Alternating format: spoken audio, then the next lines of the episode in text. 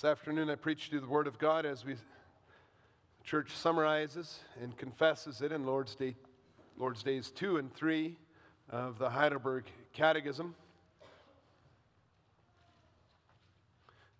We'll read these together. If you'd like to read along, you can find Lord's Day two on page five hundred eighteen in the Book of Praise.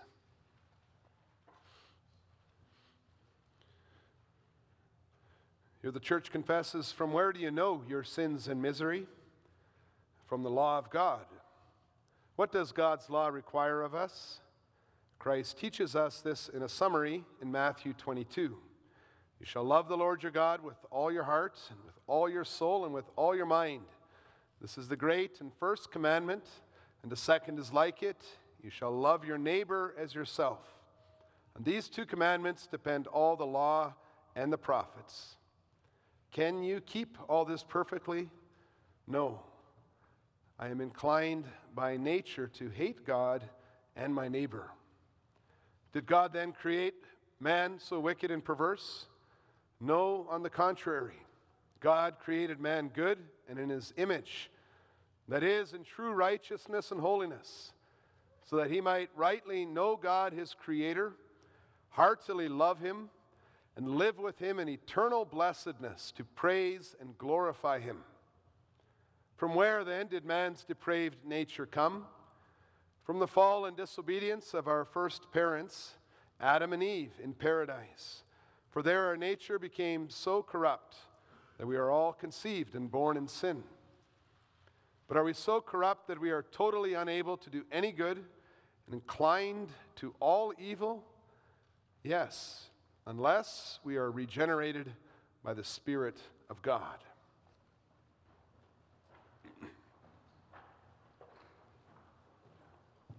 Beloved congregation of our Lord and Savior Jesus Christ, in order to explain the whole Christian faith in his time and in his day, a sixteenth century theologian named John Calvin, he wrote a, a big book, four-volume book, titled The Institutes of the Christian Religion.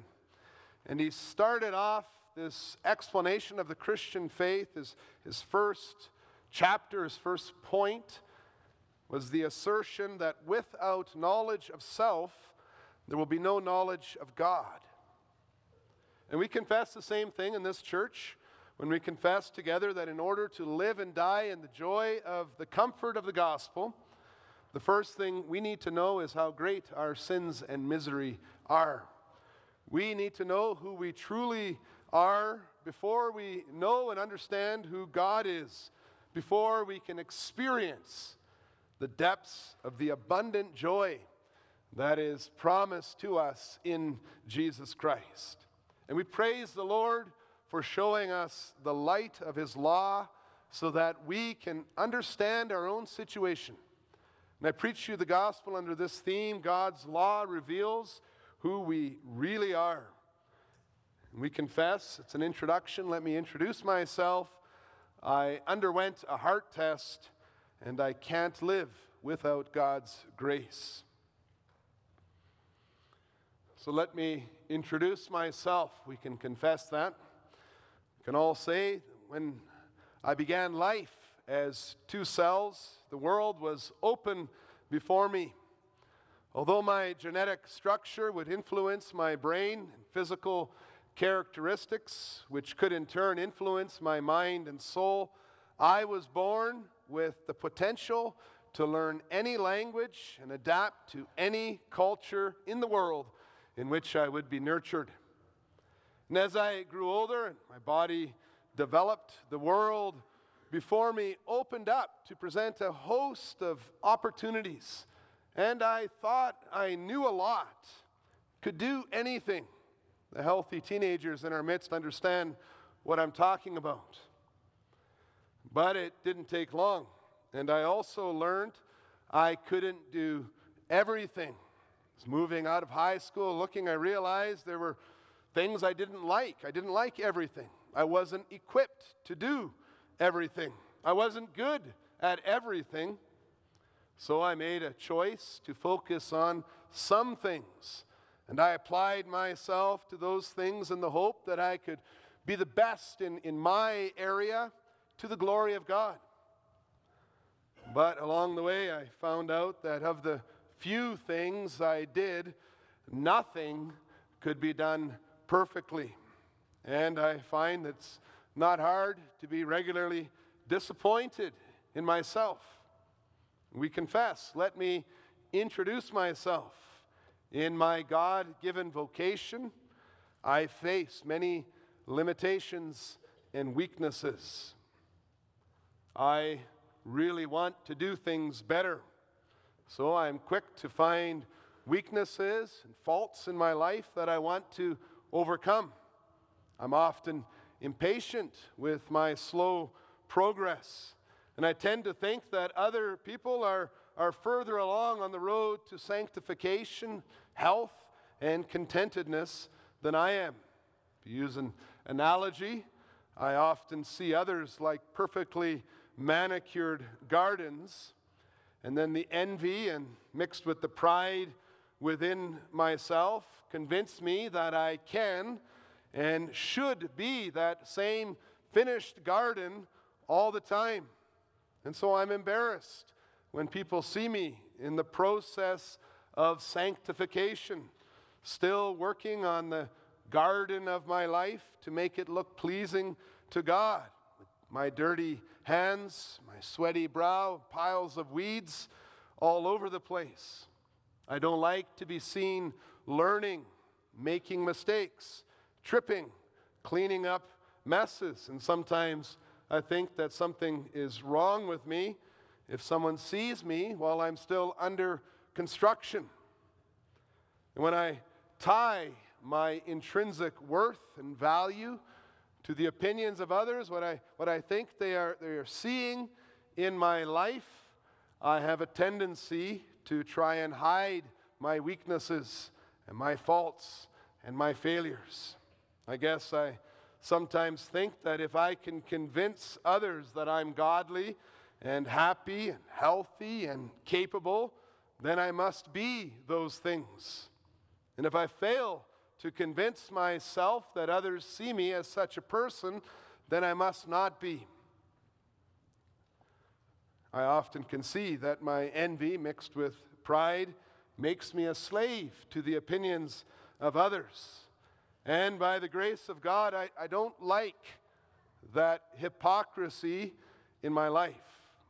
I don't mind to tidy up my appearance, my house, my behavior, to ensure that others feel at ease in my presence, but I never want to forget who I really am.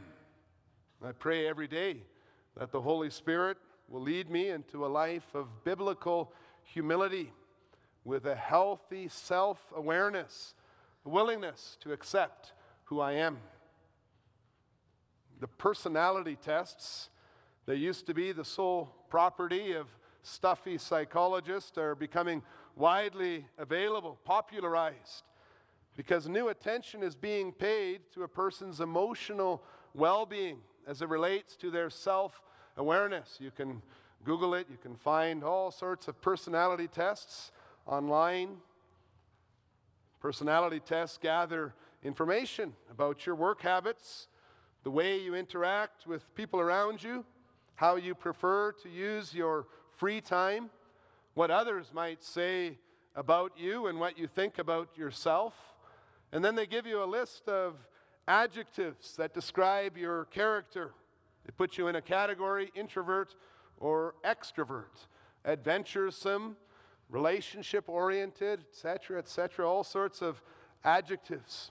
And it's good. It's good to, to gain self-awareness about the things that you value in your life, the defense mechanisms that you've adopted, because that helps us to, uh, it helps equip us to deal with the different personalities around us that we may encounter in our congregation, our workplace, our family, marriages. However, after a while, we, we discover that these personality tests are largely superficial, because although it might be helpful to know that I'm orange or, or green or blue or gold, if you've taken a test, you know what I'm talking about, These tests never really deal with the issues way down inside me, in my heart, the, the ones I, I keep seeing. A person could acknowledge their addictions. They could acknowledge their personality defects or personality strengths. They could acknowledge their physical defects or strengths and still not truly understand who they really are. If we only used these human-made tests to introduce ourselves, we would give a faulty picture of ourselves, a faulty picture of our, our needs. And as a result, we would only find solutions that do not help us where we need it most. You can take anger management courses. You can take physical training to try and improve those weaknesses, but we still miss the main point. Let me introduce myself. I cannot discover who I truly am and what I can do about my misery without revelation from God Himself.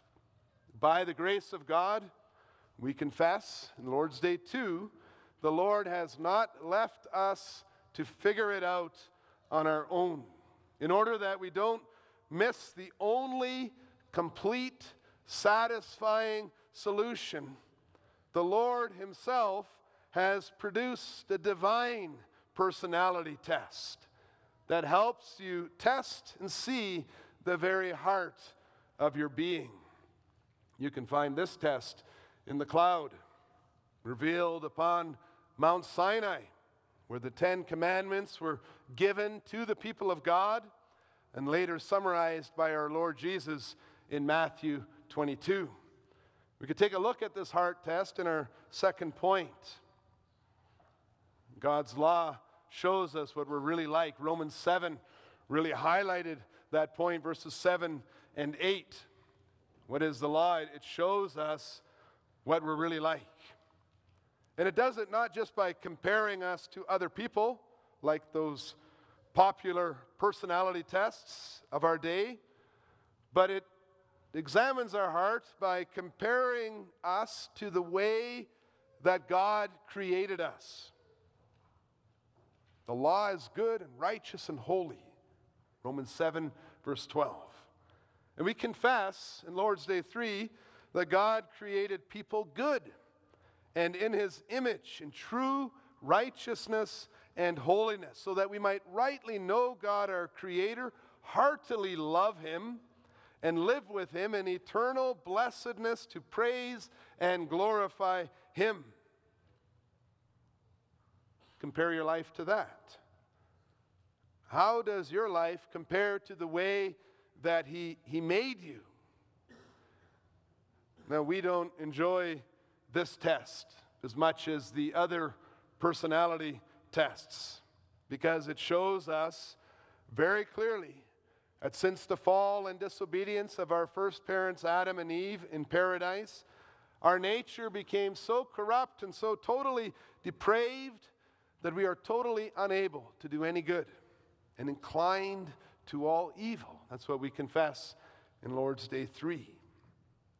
Since God's law requires love for Him and love for our neighbor, that, that demands our heart and our soul and our mind and our strength, our, our head and our heart and our hands, that law shows that I'm a sinner. Now, just as a crime is disobeying the law of the land, a sin is willfully doing things that God has promitted, uh, prohibited. That's a sin of commission.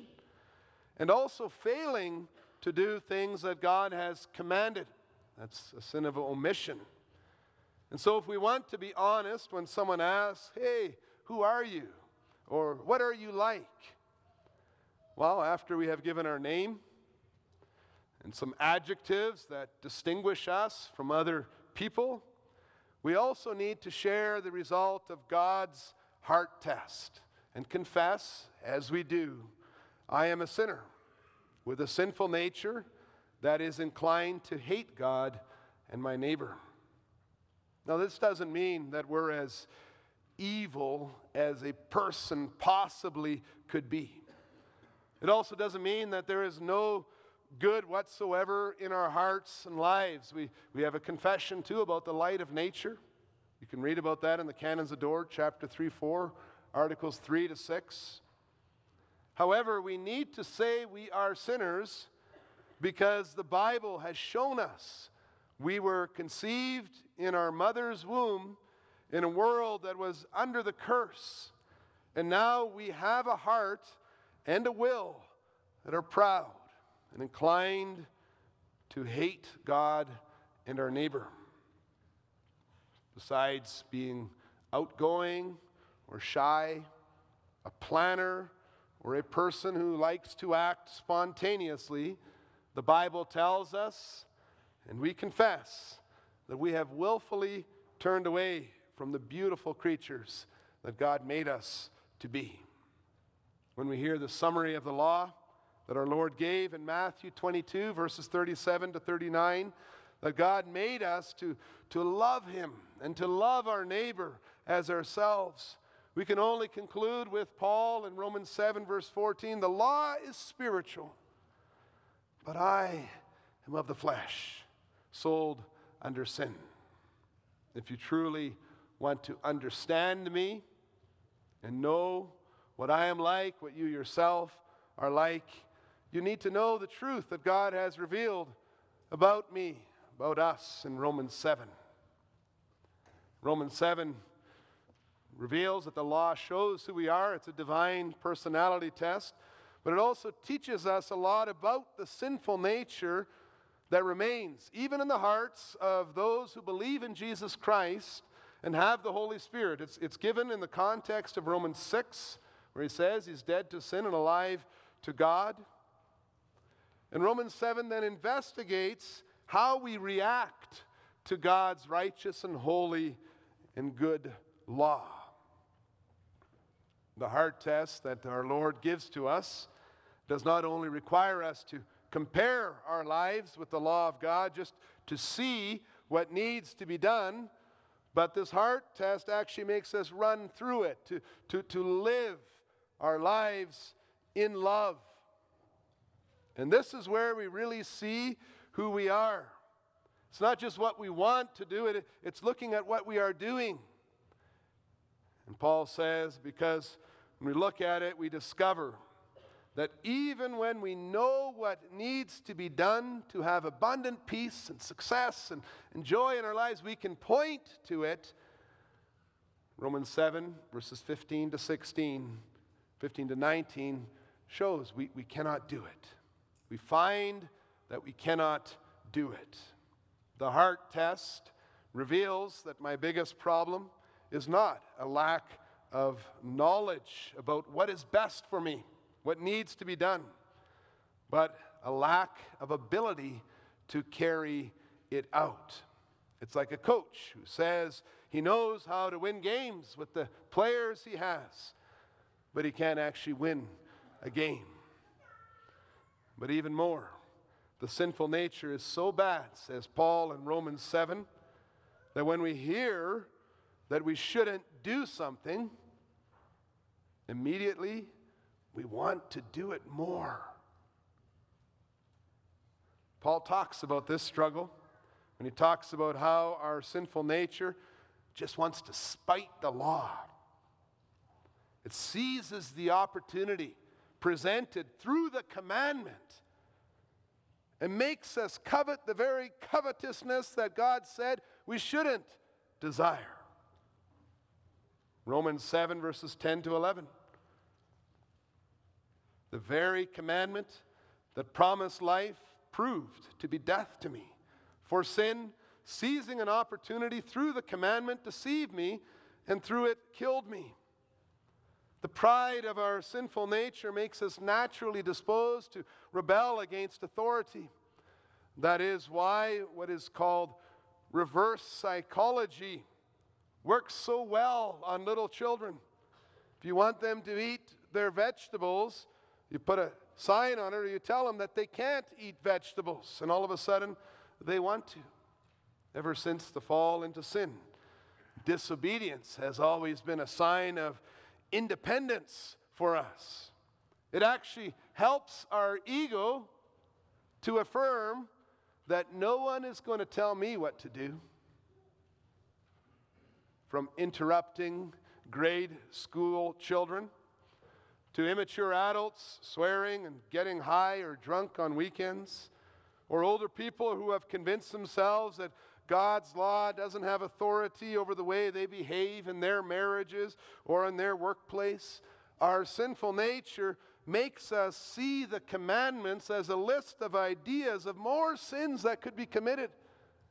And Paul's teaching us, the Holy Spirit shows us that in, in Romans seven, the divine heart test of the law shows that every inclination of my heart is so strongly slanted to hate God and our neighbor that mere awareness of right and wrong is not sufficient to cause me to choose what is right.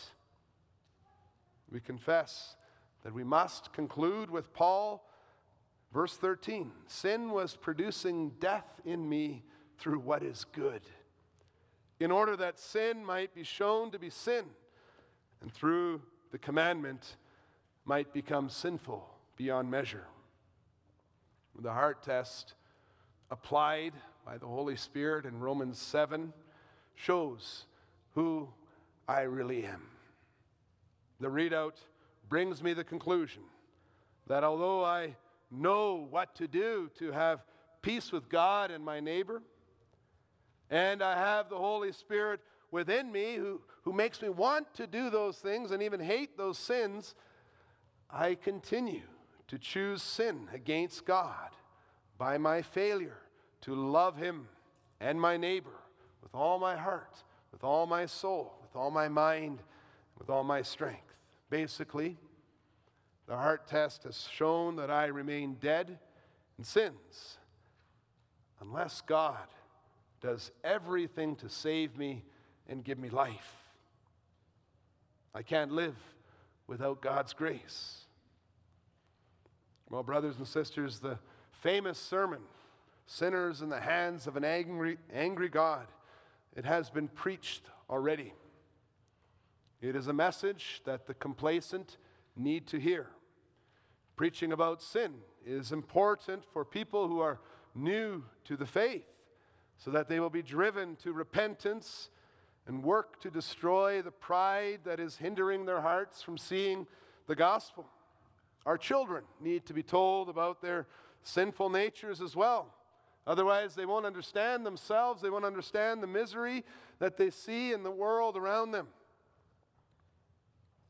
But once we've heard the message and it, it clicks, and we say, ah, that explains a lot. We understand what the Bible reveals to us about sin and our sinful nature. Well, we found we don't need others to keep telling us that we are sinners. Those among us who have the Holy Spirit within them, brandishing their conscience as a sword that accuses them, we're not here today to once again hear that we are sinners. We have undergone the heart test. We have examined our lives. We know who we really are. But we also know that God will not treat us like we deserve. We are the ones who can really celebrate today. For God's grace shines more brightly for those who understand who they are, who know their sins and the, and the source of their sins. So we are not here today to, to wallow in our sinfulness and our misery, to pay a lot of attention to that, but to give thanks to God that even though we are sinners, we, we know that, humbly we confess it, and we are incapable of, of obeying Him, even wanting to, we just do the wrong thing, God still delivers us from His wrath in His only Son, Jesus Christ. Psalm fifty-one declares that God will not refuse a broken and a contrite heart. He will not refuse you if, if that's how you present yourself. If you know who you are, you have that full self-awareness, even if that heart is not able to carry out what is right. And that is why the words of our confession in Lord's Day, Lord's Days two and three are so important to speak at the beginning of every meeting with the Lord, to come before Him with, with that heart. And we say it together with Paul, "O Lord, have mercy on me, a wretched sinner that I am, and rescue me from this body of death."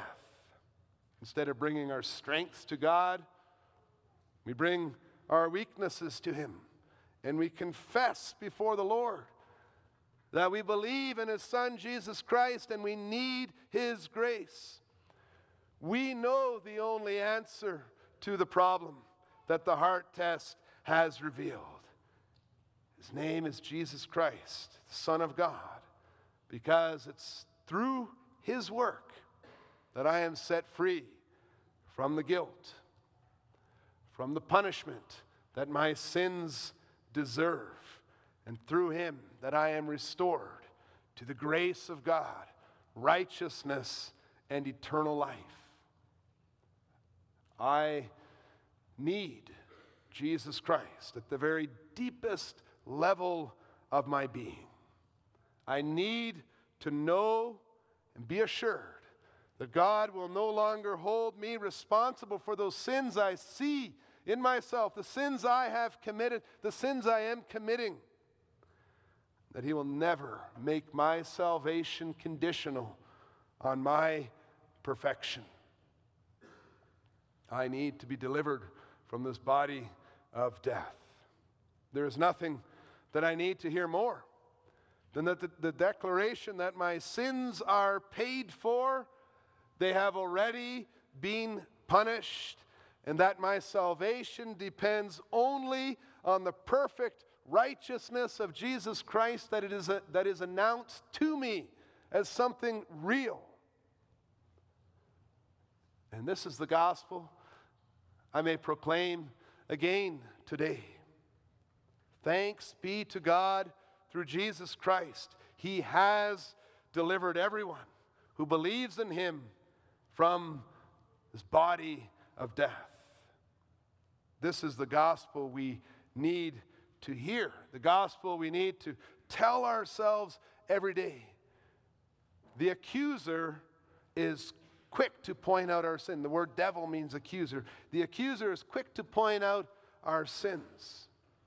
But God gives us an answer that we may use to retort back, yes, by nature, I am inclined to hate God and my neighbor.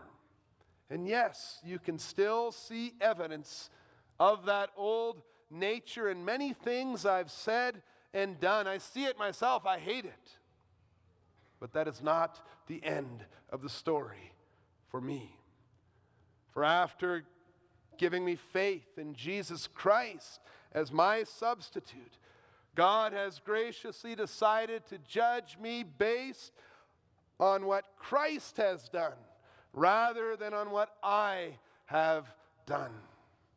And since Christ is perfect, and Christ is without sin, that is how my Heavenly Father sees me.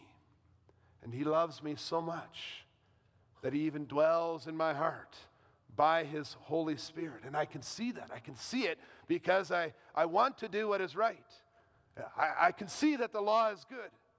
I'm even beginning to, to fight against and flee from sins so that I'll be better equipped to walk with the Lord. That's what I really want to do.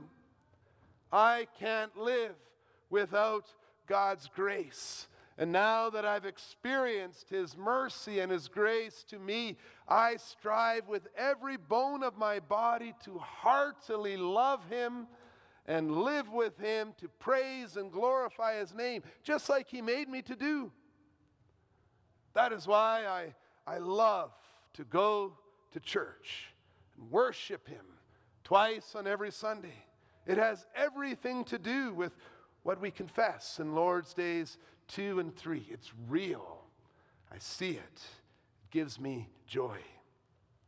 As God's people, we confess together, when you meet me and you look at my appearance and you hear my name, my profession, and my personality profile, remember that I, like you, have a sinful nature that causes me much misery. There is an ongoing struggle within my heart. Please be patient with me when the sinful nature shows itself, for I need Jesus Christ just like you do. And I, in turn, will ensure that the grace that has been shown to me will be heartily and joyfully extended to you as well. I know very well that I cannot live for a moment without God's grace, that I'm here today only because God is working within me. And though the accuser, our consciences, and the world may condemn us by pointing to the law of God and, and catching us every time we, we don't show love to God or, or to our neighbor, the Lord tells us that we who believe in Jesus Christ will not be condemned. He will not condemn us because his judgment is based on the righteousness of Christ for us and in our place. Thanks be to God through Jesus Christ our Lord. There is therefore no condemnation for we, for us who are in Jesus Christ. For the law of the Spirit of life has set you free in Christ Jesus from the law of sin and death. Amen.